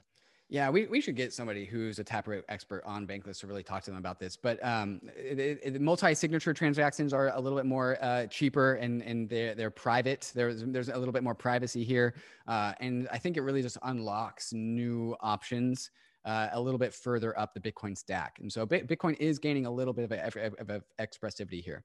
Yeah, so it, it feels like it's in the realm of incremental improvement. Mm-hmm. Um, not like adding smart contracts to Bitcoin right. level right. expressivity, but right. incremental improvements, making maybe some apps um, easier to build mm-hmm. on Bitcoin in the future. I guess we'll have to see. Um, David, let's talk about this. Grayscale Bitcoin Trust hit record discounts, negative twenty percent discounts to mm-hmm. spot um, value that's pretty, that's pretty insane. Um, I don't think we've ever seen this before. No, nope. This is here? a new low for the premium. Good time to buy. Good time to buy. Yeah, G B T C. Like if you're bullish on Bitcoin, like the the trade is to sell your Bitcoin and buy G B T C. Uh, I, yeah. I mean, you know, tax tax events, not financial advice. Things can go wrong. Blah blah or, blah. Or blah. Just sell your stocks, maybe. You know, yeah, sell, yeah. sell the stuff in your Fidelity account. Yeah, right. Like twenty percent premium. Like it must just be that there was just a massive flood of Bitcoin into this trade in the first place. And people are kind of like panic selling. But like, if you're long Bitcoin, this is a free trade for you. This is literally twenty percent free Bitcoin. Never seen this. Also and with an E T F right around the corner. Grayscale has a proposal. Uh, that might, that's probably why, right? Grace, Grayscale has a proposal to turn G B T C into oh, a Bitcoin true. E T F. Right. And so at that point in time, that, that premium should just snap right back in, in theory. Weird to see this during the bull run, though. Not something you'd right. uh, expect. Uh, but MicroStrategy is, is kept at it. They're nothing if not consistent. Dollar cost averaging mm-hmm. into Bitcoin. Michael Saylor and crew just bought another fifteen buying million the dip. dollars. Are they buying the dip? Buying the dip. Yeah. yeah. What buying was the, the average price? Fifty-five thousand yeah. dollars. They could have gotten a little bit, a little bit better. But they're probably they're probably still buying right now, anyways. Yeah, absolutely. Uh, David, let's get to Tom Brady. Laser eyes. Is this the one? So yeah, there's Tom, Tom Brady. Brady's a Bitcoiner. Got laser eyes on Twitter. Is he getting paid known. in Bitcoin, or is this uh, just possibly? Okay, so he, just he wouldn't switched... be the first uh, football player. Yeah, I love this as a social signal. It's just really cool. I mean, yeah. well done, Bitcoiners. Good, well good, done, Bitcoiners. Good job with the laser eyes. Yeah, um, yeah. big nice big job. W there. All right, David, one last thing before we get to some of the other agenda. Crypto exchange Binance is now in facing investigation by the I R S and Department of Justice. A new report. This is fresh news as of today. David, it, I guess it's finally happening. The I R S right. is knocking on Binance's door. Right. Mm-hmm. Yeah. Uh, I'm trying to do my best to not feel schadenfreude, but this is what happens when you play with fire, C Z. Like, You this is this, you can't be a the bank writing was on the wall in quotes, yeah. right? Yeah, he can't be an exchange in quotes. He, he, I think C Z and Binance have always been skirting this line of sort of wanting to maintain custody of assets and being a regulated institution, but like not playing by the rules of all the other regulated institutions. Is that kind of the take here? I mean, there's an element of like, David, shouldn't you be for like free markets? Why, why are you, why are you feeling uh, schadenfreude? schadenfreude at this yeah. event? Like, shouldn't you be an anti-regulation type guy? I thought you were a crypto, you right. know, quote unquote libertarian or, you know, anti-authoritarian figure. Yeah. So the, I am, I am all for free markets. The thing is, is that like, when you can see the writing of the walls, when you are instantiated in meat space, like you have certain like commitments to the meat space world, which in my opinion, Binance and C Z were not fulfilling. They were not fulfilling their, you can't really be in the meat, meat space, but not also play, play games with regulators. If you are moving billions and billions of dollars, like Binance is, like someone's coming knocking, like there's literally no place on planet Earth that you can be where, where no one can, can come get to you. Your servers live somewhere, uh, you're, you're instantiated in meat space. And as a side quest, like that's makes well, kind of why I'm bullish proof of stake is because proof of stake literally is not instantiated in meat space. It's in the ether. It's in the virtual world, unlike proof of work, which is literally instantiated in, in meat space. But David, what Being if meat the space same... instantiated is always a risk vector? What if the same report came out that the D O J and the I R S were knocking on Uniswap's front door and Hayden right. Adams' front door? What would right. your reaction be there? And what's the difference? Right. The the difference is that that you can't stop Uniswap because you can't stop Ethereum because Ethereum is not instantiated in meat space, or and it won't be even less under proof of stake. But also, if so, if they you know, put Hayden in handcuffs and, and took him away, I would be extremely fearful of a, of, a, of what is, if, in my mind, an extremely authoritarian move because you can't stop Uniswap, yet you are doing something in this very extremely hypothetical scenario. They know they can't stop Uniswap, yet they are still penalizing people who are DeFi founders. There's a reason why can't be evil or can't have control or can't shut that down is a liability risk mitigation mechanism. Yeah. Yeah. I mean, the big difference in my mind too is, is C Z has access to your private keys. Hayden mm-hmm. Adams does not. Right. That's the big difference. When we say, what is a crypto bank? It's a group that has access to your private keys. They maintain yep. custody of your assets. That mediates you and your money. We call these crypto banks, you know, they're called exchanges, but this is what banks do. in the regular banking system. They take custody of your assets. That is the thing we're trying to get away from in crypto. Mm-hmm. That is the thing Uniswap does not do. Hayden Adams and Uniswap team and all of the code, like, doesn't get access. There's no way for him to access mm-hmm. your private keys. That is the difference right. between DeFi and something like mm-hmm. Binance to me. And, right. uh, you know, if, if you have custody of someone's funds, there ought to be some regulatory responsibilities right. for that. When you don't, different story in my mind. Yeah, the, the the last line of conversation that I think is, is relevant to have, and I tweeted this out forever ago, where I said, at some point in time, somebody is going to come knocking on Binance's door. I don't know who, I don't know when. Is it, is it the United States? Is it China? Somebody's coming knocking. And at that point in time, C Z is going to wish that he had uh, become more politically aligned with the Ethereum community. And something that uh, I got from Anthony Susano forever ago is like, Binance had this opportunity to be A, an Ethereum powerhouse. They could have really helped out the ecosystem rather than carbon carbon copying it and trying to fork it and keep it for themselves and keep the same energy. They could have been some, something like Consensus, where they built out a studio, a studio that built out stuff for Ethereum. They could have been really politically aligned with Ethereum, yet they chose to co-opt it and try and brand it for themselves. And then we have C Z talking about B N B flipping Ether. And, and now the time has come where three-letter agencies are coming knocking on the door of Binance, and now he doesn't have any friends, right? He only, you only have like the very small like Binance ecosystem. You could have been friends with Ethereum. We could have helped you. Here, here, here, here's the other take on that though, is like, don't count Binance out by any stretch. Mm-hmm. I mean, look at, look at the recent hires that Binance sure. has made. The, these right. are people from U S regulatory regimes that uh, C Z and Binance are hiring to run their exchanges and be on their executive team. Right.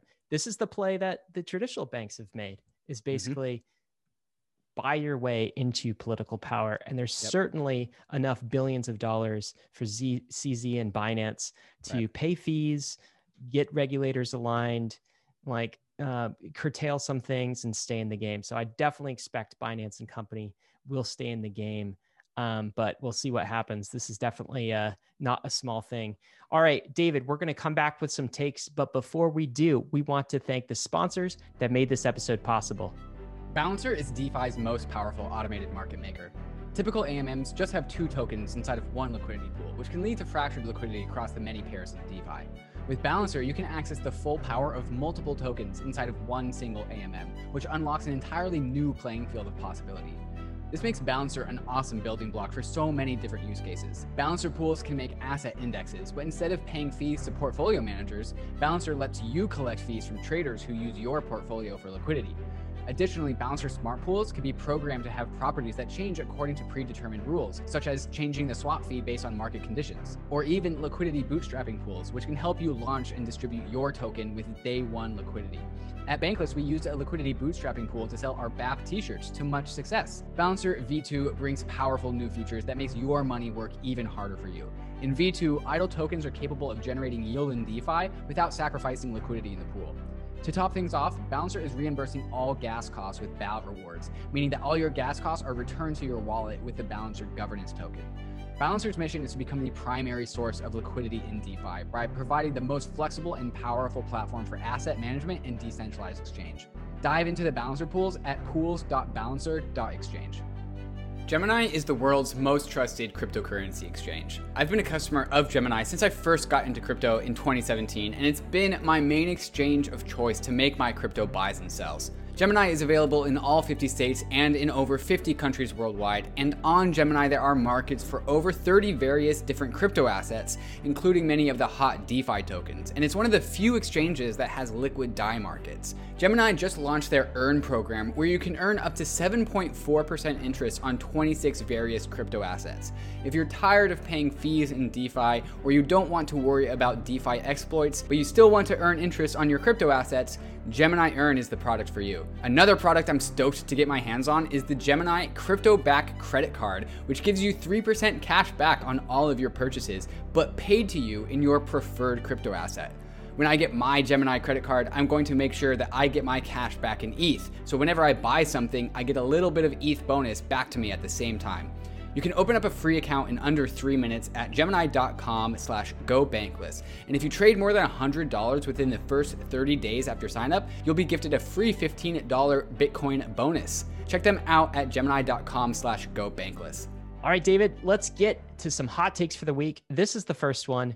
Everyone gets a private key. Brantley dot E T H tweeted this out. Uh, talk about everyone getting a private key and the ramifications of this thread. Yeah, Brantley Milligan of E N S. Uh, he's the reason why we all have our, our favorite E N S addresses, him him and Nick Johnson and, and the whole E N S team.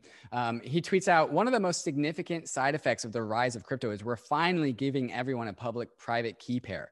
What cypherpunks have tried unsuccessfully to do for years with ideology is happening with crypto because of incentives. This has far-reaching consequences. And then he makes a tweet thread, which is definitely worth uh, worth reading, uh, perhaps some, some homework for the Bankless Nation. But basically what he's saying is that we, because we are all, all are playing like DeFi games, we all want our tokens, we all need our hardware wallets with our ledgers or our MetaMask, we all now have public-private key cryptography. And there's something extra outside of cryptocurrency that is not just about money and assets, but it's giving people the power of public-private key cryptography. There's something powerful in of itself of just about having everyone having a public-private key pair. The, the first and best way to, way to do this is I would love to never have to use an email and password anymore, and just log in by signing a message so that the service that I'm logging in with understands who I am because of my Ethereum, or not even my Ethereum address, my public private key key pair that I can sign with my ledger. And it doesn't, it's not even relevant to Ethereum, or it's not even relevant to Bitcoin or any other bl- blockchain or crypto system. It's just about having your own personal private key that is something that you control, that is like your personal password to life. Uh, and it doesn't stop there. The, the, the, the fact that everyone has a public-private key pair is extreme, a, a very important conversation for personal sovereignty, self-sovereignty, the sovereign individual. Uh, and now what Brantley is saying, because of everyone playing around in DeFi season and playing with getting their Bitcoin, getting their Ether, and, and importantly, self-custodying these things, now everyone has a public-private key pair. And now we can finally unlock the, the version of the world that the cypherpunks uh, envisioned for us. Yeah, I, it, it really is amazing. Like you said, this could eliminate the need for username and passwords across everywhere we use username and passwords, right? And the, mm-hmm. and the messy two-factor authentication. With the public-private key pair, you don't need that sort of thing. You can just do it with your public-private key. Um, the other thing this eliminates, David, I was I was just signing some paperwork, like I R L the other day, right? And I was just oh, like, this is gonna be good. How crazy is it that we are still using physical signature as a proof of right. authenticity, a proof of right. identity? Like, why can't I just hit some buttons on a mm-hmm. hardware device or a, a YubiKey or like, you know, MetaMask dialogue instead? Or like every time you go to, um, you know, buy something, mm-hmm. you're buying something with a credit card, for instance, and you have to like sign your name. Like, right. come on, man. Are yes, you really? Yes, I attest to how I am who I am with my like, signature of a name. That could be anyone's signature, right? right? This is not, this is just such a legacy artifact of a paper analog world. And mm-hmm. I think all that's going to go away in the future. Um, Brantley's absolutely right. Yeah. Well, I, I don't know about you, but when I sign something, just a line. Just yeah, dude, I do smiley faces. No one, it, I've had zero fun. repercussions for doing that, and I've done that for years. No I actually cares. don't have a signature because for years and years, and years I've only have a signature. So when I actually sign my name, I'm like, "Fuck, how do I write my own name?" Like, yeah, Jesus. just print like, it. Like, what is it? Yeah, yeah. David, all caps. That's awesome. All right, uh, let's get to the second take. So Michael Wong here. Michael no Wong. Fees, no validators. No validators. No security. No security, no developers, no developers, no users, no users, no fees. The end. What's what's nice. the story here? Yeah, so my, Michael Wong, uh, shout out uh, Bankless Head of Culture, Chief of Culture, Chief Culturalist, uh, some unofficial title that we've bestowed upon him. He, he's uh, he's the memer behind the uh, Bankless Twitter account, by the way. Uh, go give him a follow. Um, so what he's talking about is just this uh, bootstrapping recursive loop of a crypto system. And uh, it, and he's talking about, it, it's, it's one part like a, a good take on why fees need to be fees and why we need fees in the first place. Because if you don't have any fees on your blockchain, blockchain, you have less incentive to run a validator for your blockchain. If you have less incentive to run a validator for your blockchain, your blockchain has less security. If you have less security, developers don't want to build on your stuff. If it's an unstable foundation, they don't want to build on you. Uh, if you don't have any developers building on your system, you don't have any users using your system. If you don't have any users using your system, then you don't have any fees. So you need, it's a recursive cycle, a po and, and hopefully it's a positive feedback loop.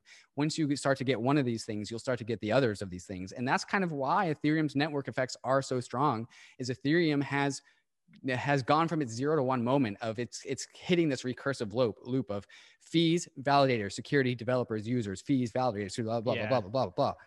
You know, to, to me, this take kind of starts at the, the very last line, which is no users, no fees. It's right. The, mm. the, the beautiful thing is that this is a virtuous cycle. Right. So Ethereum is doesn't a network, actually start anywhere. It's well, yeah, but Ethereum as a network is incented to get more users to make its mm-hmm. block space more valuable. Because when it mm-hmm. does that, all of these other things happen. Like that's where my mind enters this cycle, right? I know the cycle could begin anywhere, but like that is a, a beautiful thing, because then the network is optimized to provide very valuable block space. What's block space? A Uniswap mm-hmm. transaction consumes block space. What's the value of a Uniswap transaction on any given day? That's what anyone's willing to pay for that. And that has become very, very valuable per mm-hmm. our earlier conversation in the, in the markets uh, section, where we were talking about the massive amount of fees that Ethereum block space is generating. This to me is the healthiest sign of a blockchain. Block space mm-hmm. demand, right. users paying yeah. for fees. Like you've said before, David, and I think we said it again in our, our uh, podcast earlier this week, State of the Nation, on-chain on-chain transaction fee maximalism, right? right? There's an element of that, right? And uh, Ethereum definitely has that and has built up a healthy network as a result of users paying fees on its chain. This virtuous cycle, I think, does also a very good job to articulate why, in uh, why you and I, Ryan, as as people that are trying to pr promote this bankless revolution, why we only consider Bitcoin and Ethereum as really bankless tools, right? Because they are the only two systems that have this virtuous cycle that they have actually bootstrapped into into existence, right? Like E O S is a dead system because it never got this this virtuous cycle. Like Litecoin never got this cycle. So there's a difference between crypto economic systems like Bitcoin and Ethereum and other cryptocurrencies, which I don't consider to be a live system. Like Litecoin, not alive. You know, like Bitcoin Cash, not alive. These things aren't systems. They are just, you know, they're not, they're, they haven't bootstrapped themselves into existence yet. They're, they're not a live organism. Like I agree. I, I agree. And, and you're talking, uh, by the way, about just layer one specifically, yes. but like, yes. uh, you haven't reached product market fit until you see substantial revenues, some level of revenues being mm-hmm. produced by your block space. And no other chain is really past that. Um, Bitcoin and, and Ethereum have, um, of course, there's things like Doge, which right. which haven't passed that, but have rocketed to like eighty billion. Doge has some good fees right now, dude. Does it? Yeah, well, it's on the go. chart. If you if you go to crypto fees dot info, it's on the charts, man. There you go. I mean, that that's some early dude. Is, proof. is now, Doge bankless? That, right. Well, I mean, we we asked the question of the Three Arrows guys, like um, mm-hmm. they seem surprised, but didn't discount right. Doge's ability to become right. a store of value. And I don't think the bankless thesis does either. Would I buy right. Doge? No. Right. I mean, like. We got to see some sustained activity. Right. Um, but would I discount it as a possible contender for store value? No. I mean, right. do we'll we have see. to, do we need to make a, a, a proposal to update the bet index to include Doge? I don't think so. Before we move on, I'll leave this one last uh, homework assignment, thought experiment to the uh, bankless listener. Where do you think this virtual cycle starts? Hmm. The virtuous cycle. Yeah. Yeah. Where's mm-hmm. it start, guys? Where's it start? T B D. Let's go to this one. Um, Ethereum has created the most amount of wealth among a distributed and diverse group, far beyond any other startup. The ecosystem is great because the com community constantly reinvests in new research and projects. The rate of reinvestment is perhaps greater than Silicon Valley. What's your take on this? Yeah, my, my mind goes back to when we were talking about Justin Drake's model for um, for the P E ratio and why perhaps it's appropriate to give Ethereum the benefit of the doubt of having a very high P E ratio, like something around one hundred plus, because innovation moves at a breakneck speed. And part, part of the reason why is because we recirculate our investments, right? Like when crypto DeFi people make money on Ethereum, they tend to A, leave it there, and also B, reinvest it into into similar like projects. Uh, and so that's why that's, that's why why it's okay to integrate extremely high rapid growth into the Ethereum investment thesis. Yeah, I, I think, you know, the part of this I really like. So I, I'm not sure if Ethereum creates like s- super distributed wealth, right? Like I don't think mm-hmm. uh, cryptocurrency is a wealth distribution tool necessarily. I think it's definitely a financial, like it equalizes financial opportunity. That's for sure. But but the take on this that that I like is um, it's, I heard someone say this week, Ethereum is the new Silicon Valley, mm-hmm. and.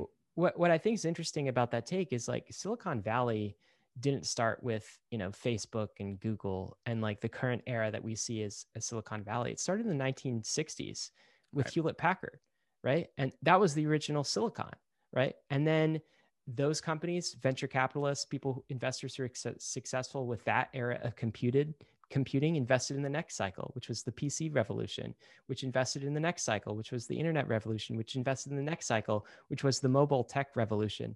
And that is why Silicon Valley grew as a sector, is because every generation just invested in the next generation. And I very much see that's what's happening with, uh, with Ethereum right now. So people that were successful with Ether as an asset, they're now investing in DeFi. People who are successful with the first mm-hmm. layer of DeFi protocols are now investing in Gen two.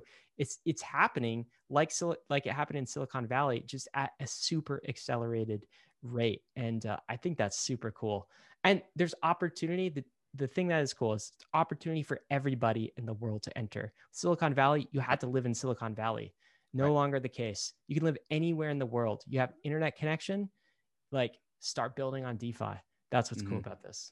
Yeah, and and that you took the words right out of my, out of my mouth, and I think that's why Santiago is is saying that this uh, this uh, wealth distribution is actually perhaps um, better than than at least legacy counterparts. Like again, cryptocurrency, there's it's not the best wealth distribution tool, but think of like the distribution of Ether as it, and which we know is actually pretty good with, with the Gini coefficient. Is way more distributed than like Apple equity or Amazon yeah. equity or s- typical startup equity, right? Just like Facebook equity, which right. most of that happened when it was private. Most of the growth happened right. when it's private. Exactly. Like Ether was never private. It did a a, a pre-sale, an I C O pre-sale that that with with a lot of analysis about how fair and distributed that Ether in the pre-sale was. Then we had this proof of work distribution, uh, and and then that's just Ether, the asset. Not only that, but we also have. Um, We also have DeFi tokens, which again allows for a lot of churn and distribution of wealth, right? Like you can come in and and you can rise the ranks of of capital just by one specific DeFi token that you find your niche in, uh, and and kind of like how we were talking about uh, with uh, Josh Rosenthal on the Renaissance podcast, where uh, we we uh, made the claim that like you know the Renaissance, it was fast, but it also began in one specific spot in the world and, and moved outwards from there yeah. versus this crypto renaissance, which is happening equally everywhere. And so that is also a reason to be bullish on wealth distribution.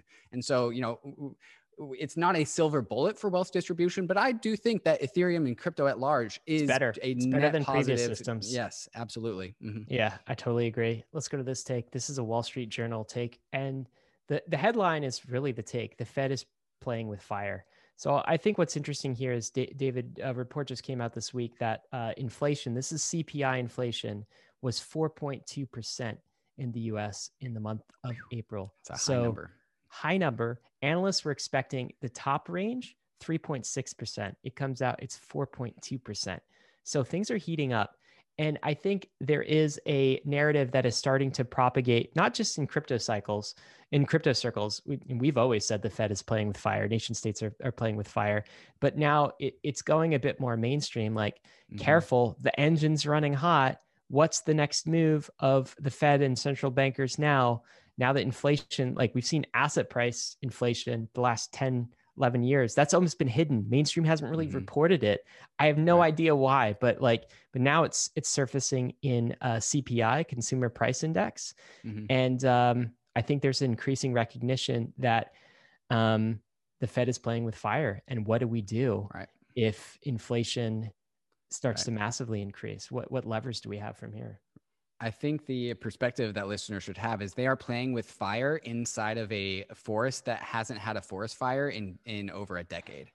That's, that's what people should be concerned about, right? Like, is this just April, or is this the beginning of rampant inflation? Inflation can get out of control. Uh, and so like, what's May, what's June, what's July? Like, is this the first of, of things to come? Do we even know? Is the great inflation here? Question mark. Yeah. And to be like, so the, the Jerome Powell and, and company, they say, look, this is just COVID, you know, uh, ending. And so yeah, pent up demand getting released. Pent up demand. Yeah. And so they say this will level up. It's uh, definitely something to watch. Um, David, let's talk about this last one. This is a, a clip from the Vitalik episode on legitimacy mm-hmm. that we released mm-hmm. this month, um, or this uh, earlier this week on Monday. Um, This is a quote from him. An asset having a community that wants it to be an ultrasound money is a good property for an ultrasound money to have. Vitalik said this, I think, when we asked him the question about, hey, what do you think of this ultrasound money narrative? Mm-hmm. And mm-hmm. his response was pretty, has been pretty consistent since I think mm-hmm. the first time I heard someone ask him that a few years ago, which was you in that Tel Aviv. Yeah. When you asked him, hey, Vitalik, is E T H money? I want right. it to be money. And as mm-hmm. a member of the community, I want to know if you think it's money. Mm-hmm. And what was his response, David? His response was that Ether is money if the community wants it to be. Uh, and this is how crypto assets come to be, is a community comes around and rallies behind an asset because of its merits and says that because of these merits, this thing is really, really good money. And all of a sudden, that's how money becomes. Like, it's a shelling point, it's a coordination game. Uh, and and so uh, what this is the only, like, this is the, almost the only bullish thing I've heard Vitalik say about about Ether, the asset, because he has to be very muted about it. He wants to be very apolitical, but he's, he's saying like, Uh, if the community wants Ether to be ultrasound money, then it will be ultrasound same money. Answer. the same, same answer. answer he gave you those years ago. Yeah, uh-huh. yeah pretty cool. All right, but it, uh, it David, is pretty clear that I'm pretty sure the community wants Ether to be ultrasound money because of how it, incredibly fast that meme stuck. It is beginning to feel that way, isn't it, David? Uh, mm-hmm. All right, let's talk about meme of the week. We've got two this week. We should start mm-hmm. with the first one. We're going to fade out with, I think, the second one. Describe this meme for people who can't see it. Yeah, I oh god, I think this is Bad Boys. I haven't Bad seen Boys, Bad Boys two. I don't know. Anyway, One of bad, the bad, bad, bad Boys something. Uh, but it's been uh, doctored, of course, because it's a meme, and it's now Rug Boys. And it's, it's Vitalik dual wielding pistols with Elon Musk behind him. We got we got uh, the the tale of two rugs this week, and Vitalik and Elon Musk, Rug Boys. So good, so good. I think uh, a perfect. Um, meme for the to encapsulate the news of the week. You know what? We're going to fade out with this bonus meme. But before we do, just want to mention, of course, everything that we talked about in the roll-up uh, is risky. E T H is risky. Crypto is risky. So is Bitcoin. If you're on the DeFi journey, you could lose what you put in. But of course, we are headed west. This is the frontier. It's not for everyone, but we're glad you're with us on the Bankless journey. And with that, let's fade out with the real meme of the week, the big meme of the week. Uh, David, you want to intro us? Yeah. Uh, sorry, podcast listeners. It's not going in the podcast because this is very much a visual meme, but shout out to Fred, uh, master meme generator. He made this one. Uh, E T H has no supply for. Let's watch.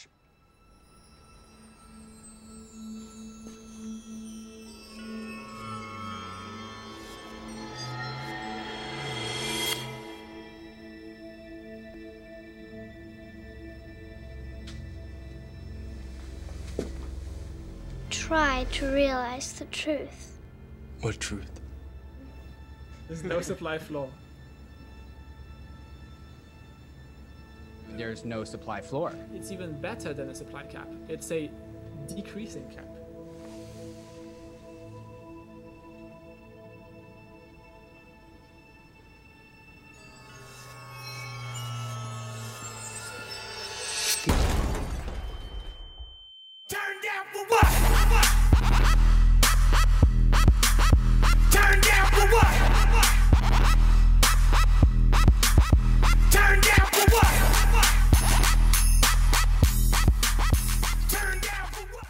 we hope you enjoyed the video. If you did, head over to Bankless H Q right now to develop your crypto investing skills and learn how to free yourself from banks and gain your financial independence.